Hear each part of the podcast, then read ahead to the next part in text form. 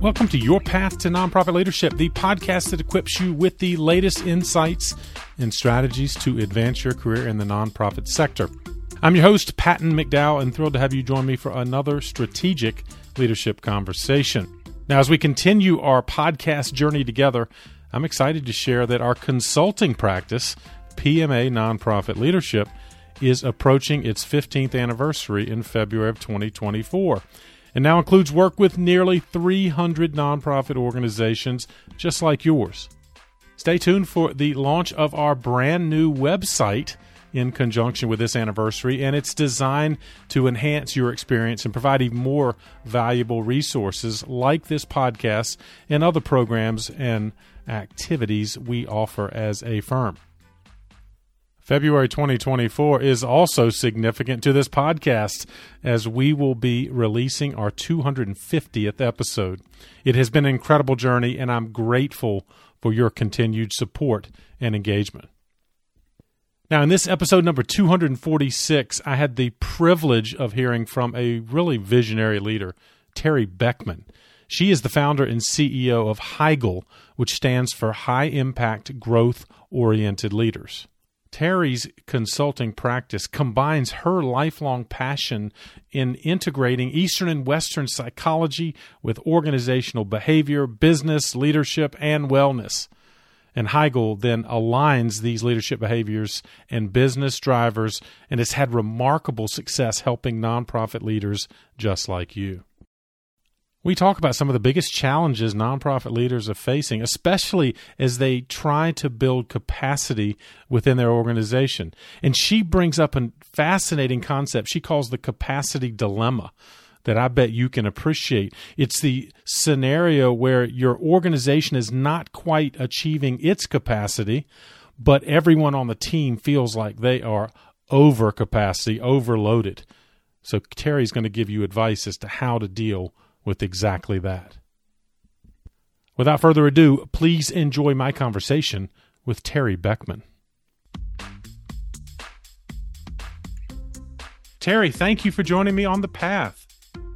Oh, I am so happy to be here, Patton. Thank you for inviting me. Uh, Teri, it's my pleasure. I'm excited for our listeners who are going to learn a lot from you you have had wonderful experiences in the nonprofit sector with a focus on nonprofit leadership, and in particular, as the title of this episode implies, capacity and capacity building. In fact, you have termed it a capacity dilemma in many cases. And I know we're going to get to unpack that and what you have seen and experienced. But let me start with that question. What do you think is the biggest challenge nonprofit leaders are facing as they try to build more capacity within their organization? Yeah, that's a great question, Patton. Um, and, uh, you know, as I think about that, um, and I think about like the, you know, what would they say, right? And I, I think that leaders would probably point to many different things like building a team, you know, uh, consistent fundraising, board development, right? All of these things really contribute to capacity. But if I really boil it down, you know, if I really think about kind of if if I could get to kind of a bottom line, honestly, I think it's the CEO's own mind yeah. is you know the biggest challenge. And the internal voices that we either listen to or don't listen to i think honestly are the biggest challenges. That's such a good point. And you're right. I think it starts with the external the volume of activity, the hats that our nonprofit leader friends are forced to wear. But you make a great point that perhaps it's our own internal challenges and the volume of voices maybe speaking to us. So I know you're going to help for someone listening right now who maybe is hearing too many voices in their uh, in their internal monologue. You're going to help us break it down, and and of course that leads Teri to the question: How did you get into this work that you do now to help nonprofit leaders with capacity building?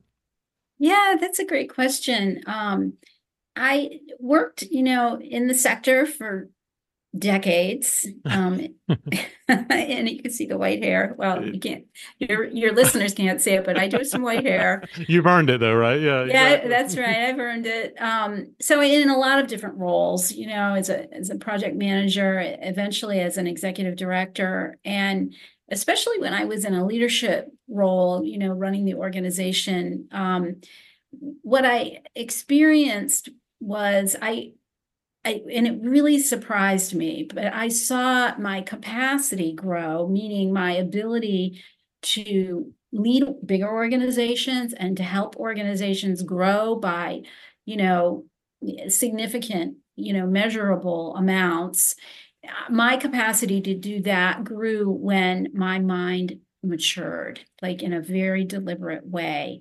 And it had nothing to do with me gaining more technical knowledge or expertise. And this honestly was a very big surprise for me because, you know, for years I just thought, well, I just need to learn how that financing works, right? And right, I, right. You know, I need to learn the next trick. Um, but going through this kind of growth process, sort of again, sort of psychological mind growth process, going through that repeatedly, and I mean, still going through it honestly, with the help of coaches and um, I've I've been able to study. Also, it's really helped me personally is studying Buddhist psychology, as well wow. as you know, kind of taking deep dive into business development and marketing. Um, those things together brought me to the point where I felt like I could serve nonprofit leaders in some very specific ways um, so that maybe they didn't they could learn faster than how long it took me. How far along were you on your journey? And when I guess you, it sounds like you literally had almost an aha moment when uh, you changed your perspective, I guess, as to how leadership yeah. might occur. Or talk talk about that. Was it a moment almost in, um, in your career? Yeah, I think it was a there was a particular experience, and now that experience is probably 25 years ago, um, right. where I was the executive director, um, pretty overwhelmed, had never reported to a board before, um, was responsible for raising a big budget, and I hired I did hire a leadership coach, and he um, he helped me you know to to really grow my own you know my own sense of what was possible like of, wow. of of what i could do and how i could lead and and even more than that like what was possible for the organization and and being having the courage to like be honest about what I really saw and the courage to actually step into that, right? And to commit to, yeah, this is where we, you know, this is what I see and this is where I want to take this. You know, not alone, you need a team. Um, but you know, and it worked, you know, so I think that was probably pretty pivotal where I, it was like the first time, I guess, was my experience doing that. I didn't though it was a much longer journey to get to the point where I had my own business doing this. Right. Um, right. Because I continued to, you know, work as a an executive director, and then eventually I um I want I knew I wanted to do this work. I wanted to do more of the organizational development work, but I didn't. I, I still needed training in that, and so I, I hooked up with a, a group that was based out of Berkeley for about eight years who had some really strong models and um, yeah and then eventually that partnership kind of fell away and i realized i to continue to do that work i would need to start my own business. And so that was 10 years ago. So fantastic. how, how, it's evolved. well, and i love the fact that you're lifting up coaching. We all can use coaching and i think i'm seeing uh, i hope you are too maybe an increasing awareness in the nonprofit sector of the value of coaching. Clearly you and I both have benefited from that practice. And but speaking of practices, I have to ask you, uh, what takeaways could our listeners, in terms of the Buddhist philosophies and practices that you've studied, what what are some headlines there that might benefit uh, a nonprofit leader listening right now? Mm, wow, yeah, that's a really good that's a really good question. Um, yeah, you know, Patton, I think what's been what I've been studying most recently. So this is, you know, what's been on my mind. Um, and what I'm working with in my, you know, within my own mind, right? Is it really uh, one thing that's really fascinating, and this is just a bit of neuroscience, is that, you know, the way we understand reality, the way we interpret reality is 100% through our senses, right? Through yes. seeing, yes. hearing, tasting, smelling, feeling, and through the mind. Um, and there's a delay that happens with that, right? And it's it's a quick delay, but like even with the eyes, right? To see something, you know, it goes in through the eye. There's it's interesting how many neurons there are in the eyes, like some crazy number. And there's like one neuron that goes back into the brain for wow. um, interpretation. Right. So there's already within the eye, like all this stuff going on that is not conscious, that is sort of telling us what we're seeing, right? So that there's no, we appears that there's no gap in what we're seeing because there's like these 9 million neurons saying, oh, well, it could be this, it could be that. Basically, what they're doing is going back into the file drawer of what we have seen before, and it's trying to tell us, well, it must be this, right? And, yes, right. So super helpful on just a very practical level. So like we don't step on a cobra, right? right, right. But you, what we don't realize is that we're not actually seeing what's happening we're seeing what the mind is conjuring up for us based on our past experience. And again, this is helpful. This is helpful because we need to get along in the world and be able to recognize a cobra versus a rope. But it also really gets us in trouble because we don't realize that we're not actually seeing what's really happening.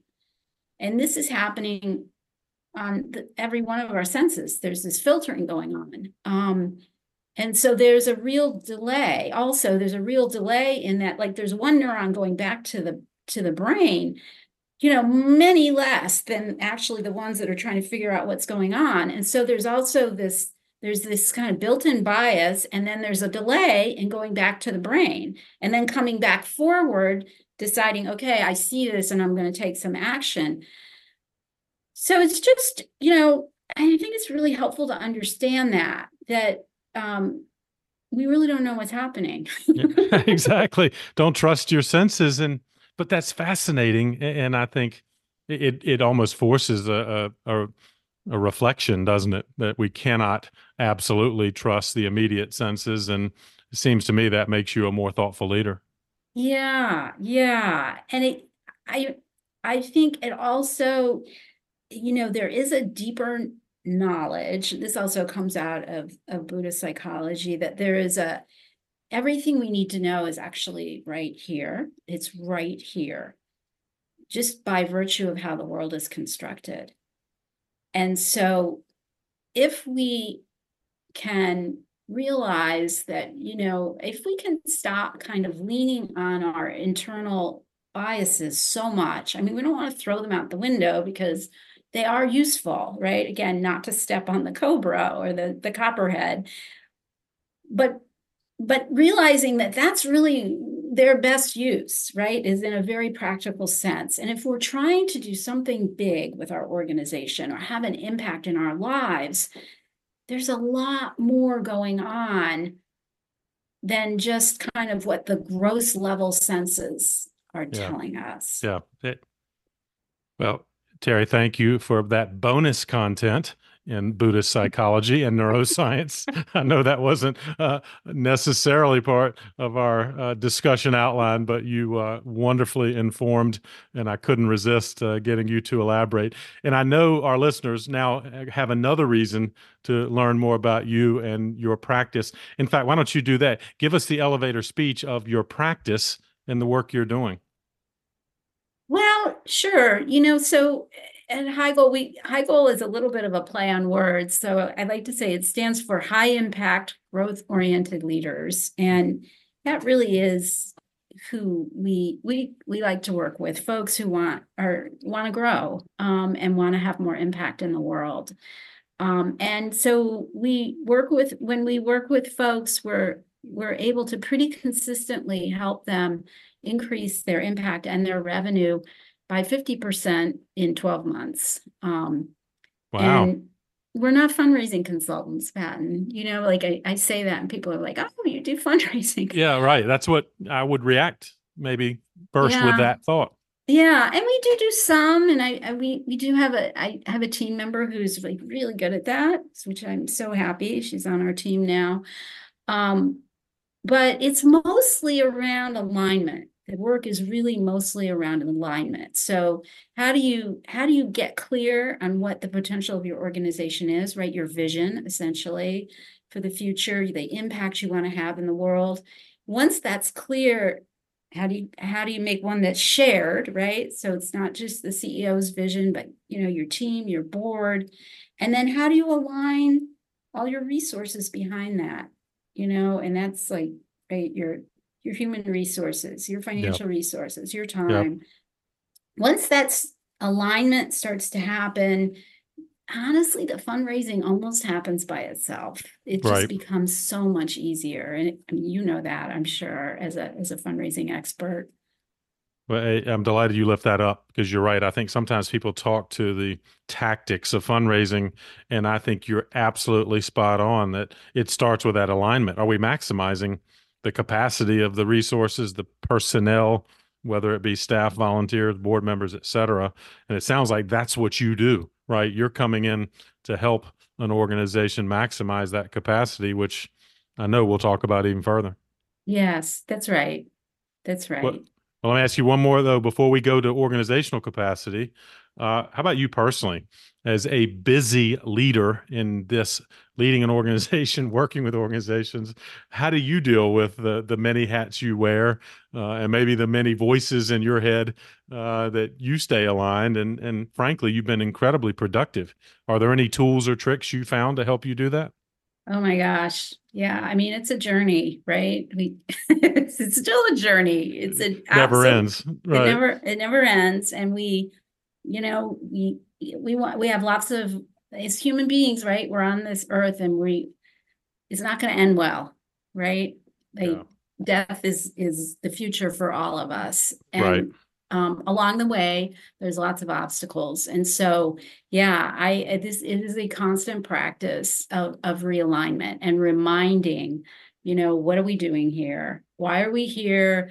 And how can we move more towards alignment today, this week, this month, um, even with whatever obstacles there are. Um, and so, yeah, I'd be happy to share just some of the tools. One is um, there's a tool that I call I don't call it, it was given to me actually by another coach. Her name is I want to give her the credit, Christine Kane. It's called the Sunday Summit. And I, would be happy to share this with your listeners. It's just a, a series of questions that right. I, I asked myself on Sunday night, actually more Monday morning for me. Um, and it's it helps to just really align like, you know, what were the wins from last week?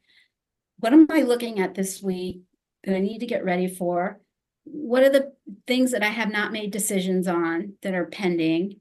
You know, and what are my three top priorities for the week? And then pick one that you are just completely committed to making sure that happens.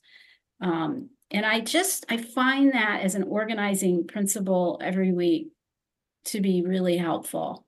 Love that. Um, Love it. And I, have yeah. developed a, a, similar. For me, it's been a become a Saturday morning ritual. Okay. But I am a big fan of the weekly ritual or something like what you described. But that's perfect. So that for you um, is both uh, helps you with alignment and sounds to me like it's very practical. It helps you organize your your week ahead as well as reflect on the week behind.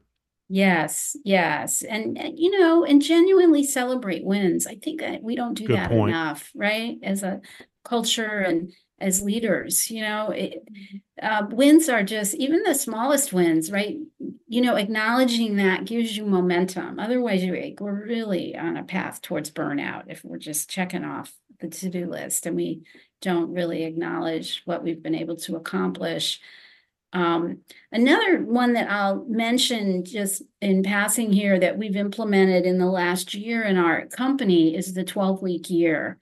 And um, that is a is a book. Um, well, yeah, speaking of good books, right? Yeah, and it, it's an I like the old books. Uh, well, not all, but I I do I do kind of go back to the classics. Um, the classics because yeah, they're they're so well done. So that's by Brian Moran, and um, it it essentially is a planning tool. You know, you could say for the quarter, but he really wants you to think about your quarter as a year because it gives you a, a whole nother level of momentum right? And that we have around like yearly rituals where you're really going for some big goals every quarter and you're tracking your tactics weekly and you're committing to those weekly. And i think especially if you have a team um, this is incredibly helpful. And you know so we've all got shared goals but we we have different tactics we have different roles right in in being able to contribute towards that goal. And um, for somebody like me who's kind of easily distracted um, likes to be creative resists you know structure honestly this that structure has been incredibly beneficial to just help me stay on track and stay aligned with where I really want to be going. It's fantastic. And I, again, I love the tactical takeaway there because I think many of us have, uh, you know, and I'm not against long range planning, nor are you. But when we start getting into one, three, and five year plans, they kind of fade off into the yeah. ethos. And right. your 12 week, uh, and I'm a big fan of Brian Moran's book as well. It sounds like that just keeps you focused uh, all the time. Yeah, it does. if you're working it. Right? Yeah, exactly. You'd have to be accountable yeah. to the plan, though, don't you? Have, you? Yeah, and you know we meet weekly and go through it. So yeah, yeah, um, yeah. It, when you do that, it works. Well, wonderful. Yeah. Thank you again, Teri. Already, we've got some takeaways that will help the individual. Uh, I, I want to get into a particular area of expertise for you. There are many, but this capacity dilemma phrase that we've mentioned in the title of this episode, and you talk about the capacity dilemma. And and I want you to help explain that if you would. It, you talk about operating organizationally below capacity, yet our people, I think, feel like they're overloaded. Uh, yeah. So you right. will explain better than I. What is right. the capacity dilemma? Well, you know, it's interesting because I, I keep thinking it's gonna we're gonna get over it. Um, but you know, then then these surveys come out by, you know, the Council of Nonprofits and these big national organizations, and we're still doing it. So um, you know, nonprofits have um, vacancy rates that are significantly higher than the private sector. yeah, it's troubling. Right. It is. It is troubling. You know, I think on the national average, is like nineteen percent um, almost 20% of the you know positions within organizations are empty um, versus I think around 10 for the private sector. So it's it's we're approaching almost double. Wow. Uh, um, which is not not good. No. And um, you know, so and it's been go- this has been going on, you know, since sometime in COVID. it has started. And um it, it's really it's very problematic. I you know i've seen many of my clients go through it. Um, what happens and a lot of times it, it's frontline workers right that we're not able to fill those positions. And right. um, a lot of revenue gets left on the table right because we can't fill classrooms we can't we can't complete contracts we can't even sign contracts because we don't have i'm speaking for them they don't have the capacity right to fulfill them. Even if the you know somebody's offering them a contract they can't take it. Right so right.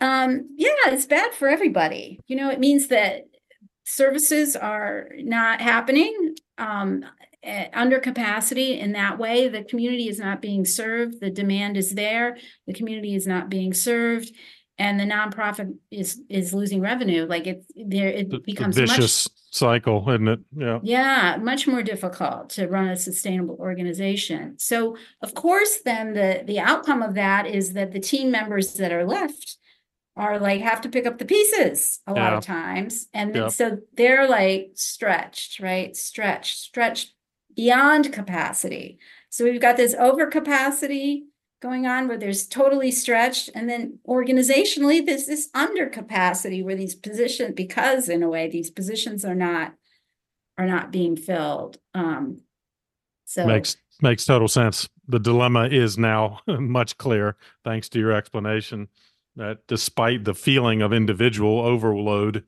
the organization is not performing and frankly what the community needs right? And uh, it, it's a it's painful on both sides of that equation. Of course, it leads to the question, Teri, that you know is coming.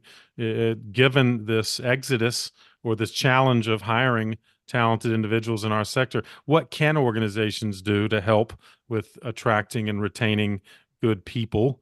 Uh, or have you seen some organizations that are particularly helpful? I mean, successful in that?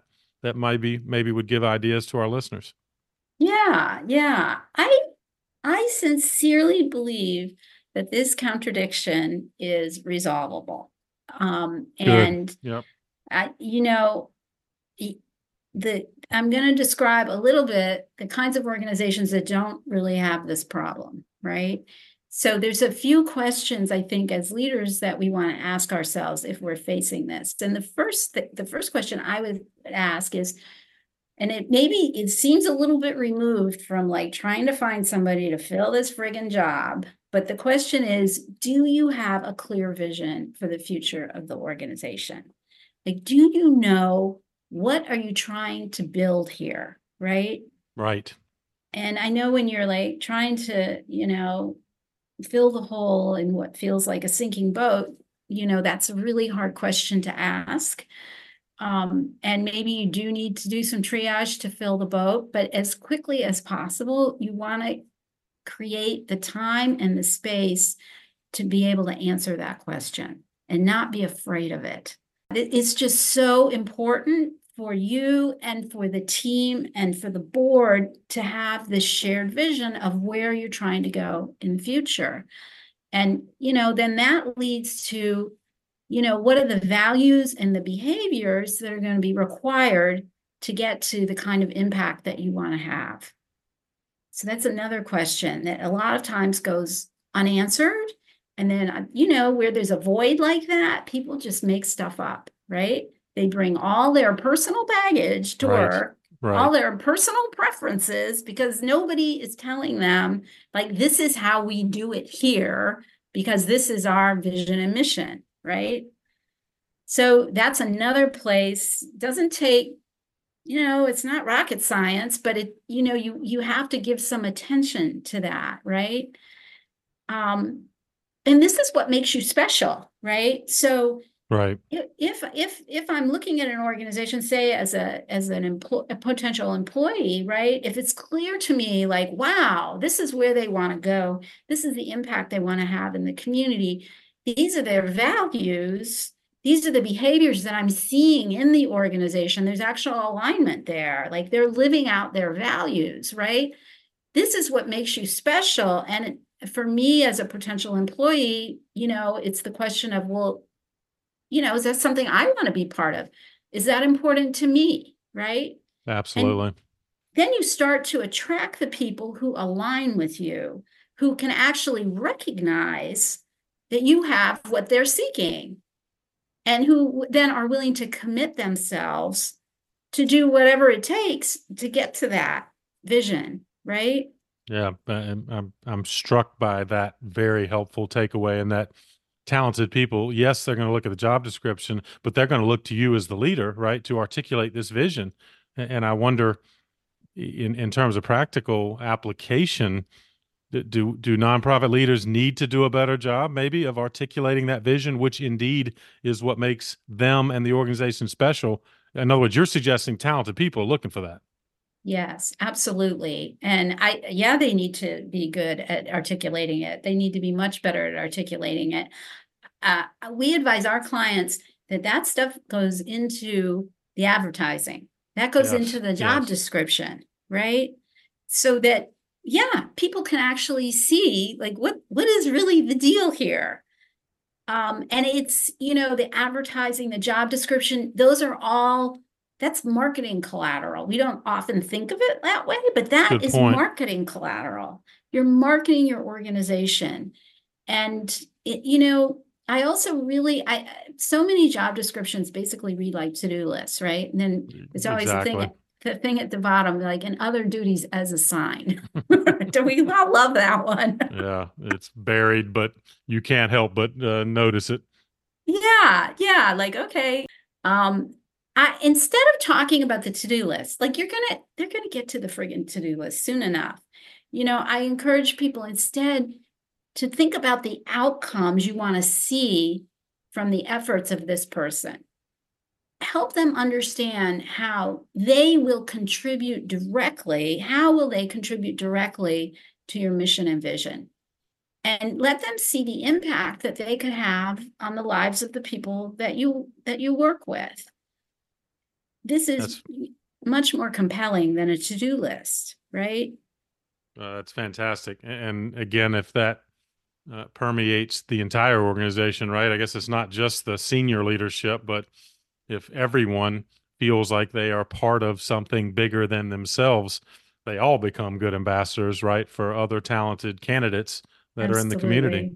Yeah, and and your turnover goes down because people are then, you know, well, and this this is a cultural thing, right, too. So if this is something that you're reinforcing and you're talking about regularly, people they they do understand. They start to understand on a gut level that they're part of something bigger, and people are just, you know, willing to do a lot more for something that's bigger than themselves you know you just they, they're willing to take responsibility and just because it's meaningful you know you're making you're giving people the opportunity to live a meaningful life um i think you know the other thing i want to mention Patton is you know and this kind of goes into the cultural piece is you've got to look at your own operations the people that are already there Yeah. and it, you know and really assess you know do individuals have a true voice in the day-to-day operations and decisions or are they simply told what to do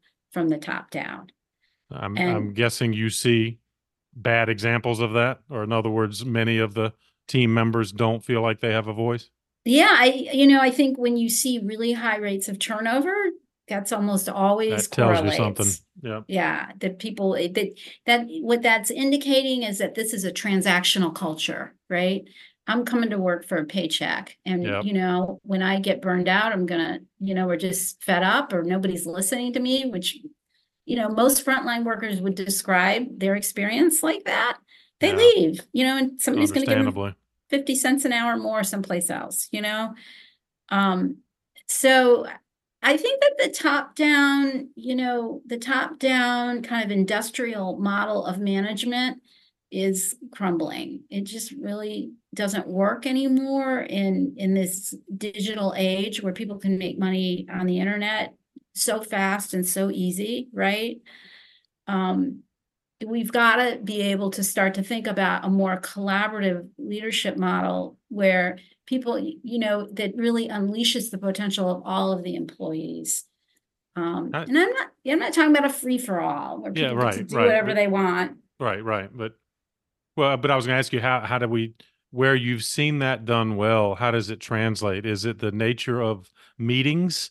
Is it the nature of the kind of one-on-one communications from senior leadership to those that work with them or wh- what does that look like if I'm listening like, all right, I need to do better in my organization. What do I need to do?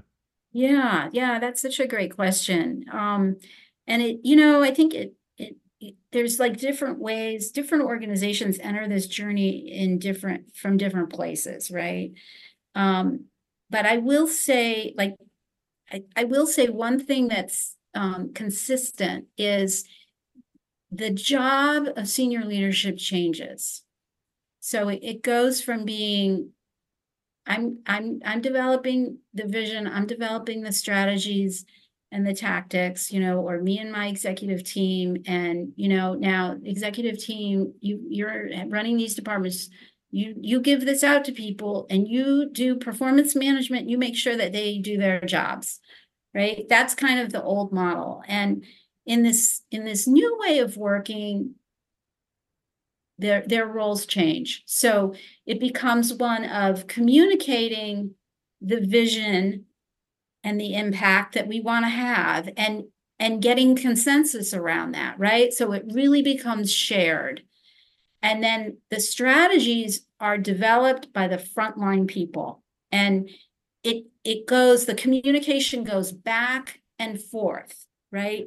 We we figure out it's an iterative process of figuring out what actually works to be able to get the impact and the results that we want because the frontline people are dealing with the clients, they're dealing with the customers, they're dealing with the members, the patients. They actually are seeing day to day what's working and what's not working. Right, right. And most of the time, that information is trapped, right? There's no outlet for them other than, you know, writing some nasty thing on social media. There's no outlet for them to be able to give that like critical feedback back to management often.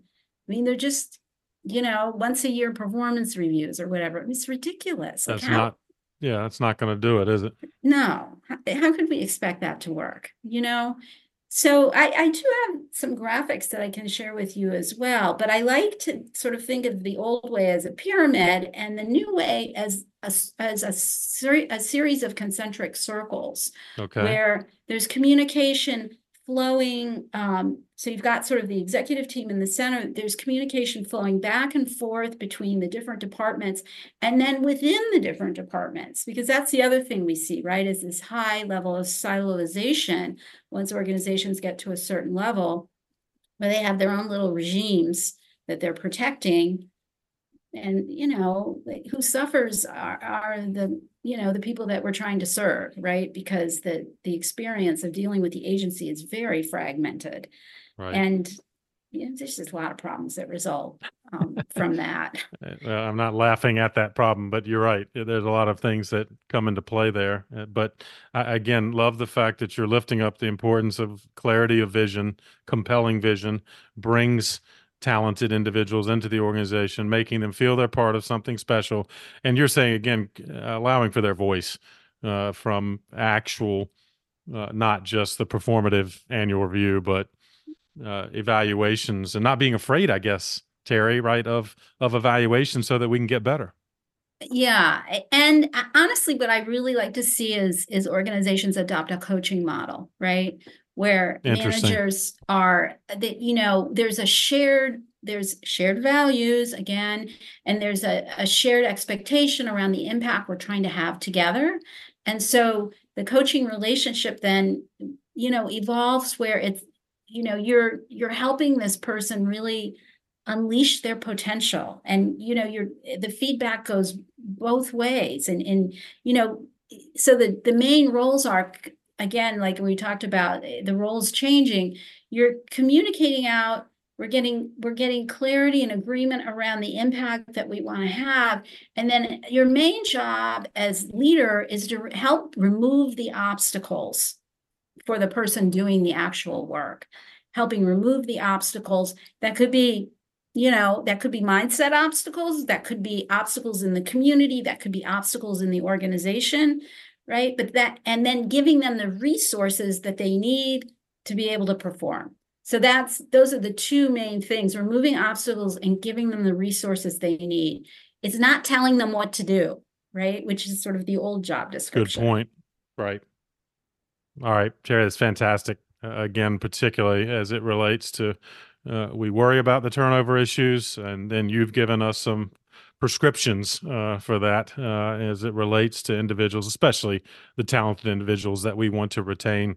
Uh, let's finish this conversation around capacity, and and can you give me some headlines as it relates to the other group often affecting our board? I mean, our uh, nonprofit leaders, which is of course their board of directors. So, any headlines there that you might share in terms of what you've seen, uh, good, bad, or ugly, that maybe we need to work yeah. on? Right. I mean, I think the board, right, that's super important that the, I mean, really they're, you know, part their big part of their job is is helping to set the vision, right? So it the vision needs to absolutely be shared with them. And I think um it, you know finding ways to truly engage the board is a is a really maybe one of the most important jobs of the executive director or the CEO. And I think it's one that, you know, most boards are like really underutilized. Unfortunately, you've got this group of volunteers that, you know, could be huge advocates, huge resource raisers, um, huge obstacle removers, right? If they're connected into the community. And right. um, most boards are not functioning at that level. Um, and so there's you know, there's a whole education that has to happen with executive directors, I think, around how can they really effectively build relationships with board members and um, help that board, you know, to to really be a high performing board. I don't know. Does that help? Does that answer your question? It does, and and again, it it it's consistent with I know what you have shared in terms of a high performing organization. It starts with the leader it certainly uh, affects the the team, the staff, uh, but I figured you might connect that dot as well to the board leadership. Uh, yeah. If they're if they're not aligned, right, uh, it, it's another way that uh, capacity is diminished, and that Absolutely. seems to me to be yes. among the chief headlines you're you're bringing to us today. Yes, align. Yeah, board alignment is incredibly important. Yes, you know, and you can't do all of this like in a day, right? Like we're, we're, we're talking yes. about some big things here and going back to that capacity um, question. Um, but I think you start where you are. And you know, as you start to pull one thread and and and start to get alignment in one area, maybe it feels small to start with. Maybe you just start to change how you have your one-on-one conversations. You know. Yeah. Yeah. Um, maybe you're you know you start by changing your job description a little bit. Maybe you know i don't know you could pick any of these ideas we've been talking about. They build on each other right? So you really can start small and and just keep working at it building building block by building block. That's so well put and at least do something right? If yeah. there is a call to action uh, among the many great ideas you've shared with our listeners.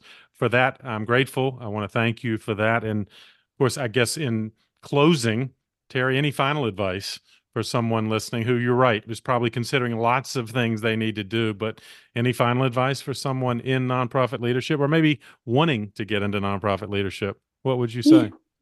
Um, I would say, I mean, for somebody wanting to get in, I I would say, you know, it's a really it's a really exciting place to be because you can, you know, you can bring your passion and you can you can integrate that with you know your business sense your business you know capacity and really make an impact in the world and have fun doing it and build all kinds of interesting great relationships. So it's a complicated world. I mean i think it's easier to honestly to be in kind of the private for profit world. Right right. Um but i think this world can be you know, just a very satisfying way to spend your time. Um, you know, for leaders that are are, are uh, seasoned and in this world and and uh, you know challenged by some of what we've been talking about. One thing I I wanted to share is that we're we're doing um, a CEO retreat in March, um, actually here in North Carolina at a, the Haw River State Park. They have a conference center there. I'm so excited we're going to be in nature. And we're, we're going to spend a day and a half or so really helping leaders um, begin to unpack their own minds and, and just be able to, in a gentle way, see patterns that perhaps have not served leaders so well and just starting to have the opportunity to see that that you know that there could be another way of being and having the time and the space to to really think about the potential for where you want to take the organization. Like in in that clarity of knowing yourself better and you know then really being able to see what the potential for your future is and and some of the things that might need to happen for you to get there. Um, so it's the first time i'm doing this in in such a formal way. I, I feel right. like i it's also an opportunity to build a small community that will be limited to 10 folks um, and we'll do some continued support after after the retreat. Um, but I honestly, I feel like like this is really the key. I've I've done some coaching work with CEOs where when we've done this kind of work together, they don't really need any more strategy work after that, Patton. Right, right. You know, then they know what to do. So yeah, I just, I just, my experience has been it can be so profoundly impactful for folks that I, I wanted to just kind of offer this and see if we can, you know, open some things up for folks. It's fantastic and delighted to lift it up. And of course, another reason I will encourage our listeners to check out the show notes for this episode so they can learn more, Teri, about what you're doing and opportunities like that retreat you described. Before we get into the absolute goodbye, uh, you knew this was coming. I, I ask every guest for a book recommendation. So, might you share a book that's been meaningful to you that maybe you'd recommend to our listeners? Yeah, absolutely. I always like to share what I'm reading currently, um, if if I'm enjoying it. And so I'm reading. I'm this is another oldie but goodie, the E Myth. It's the E Myth revisited by Michael Gerber, and he he talks primarily his audience is small businesses, but there is I really don't know of a single nonprofit that these principles would not apply to um, in really developing a solid, sustainable organization um, that can operate without the executive director, you know, in a sense, being in everything, right? So, so you know, creating so the, the opportunity for you really to do the more strategic work. It's fantastic as everything else you have shared, Teri. Uh, again, grateful for that. And where would you like people to go to find out more about you and the work you're doing? Yeah, you can find us at higol.co. So we, we're not a com, we're a co. It's um, H-I-G-O-L dot C-O. And Fantastic. Lots of resources there. Yeah, well, and you've alluded to several, and again, I want to lift up them up as well. So, hope our listeners will check you out and the great work you're doing, Teri. And for all of this information, thank you, and thanks as well for joining me on the path. Thank you, Pat. Been such a pleasure. Well, I know you found this conversation with Teri as insightful and thought provoking as I did, and I hope it helps you balance your personal capacity as well as that of your team as you look to expand the good work of your nonprofit organization. Now, for more information about Teri and the innovative work she's doing through HIGOL, as well as links to some of the other resources she and I discussed, make sure you check out the show notes. This is episode number 246. Just go to our web page and go to the podcast page in particular, and you'll find information about this episode and all of the episodes that have come through this podcast. If you want to help make this podcast even stronger and you found the advice of Teri helpful, do me two favors. One, share this episode with one other person on the path. I bet you can think of one other person who is also dealing with the capacity dilemma that Teri so wonderfully describes. The second way you can help us is write a review.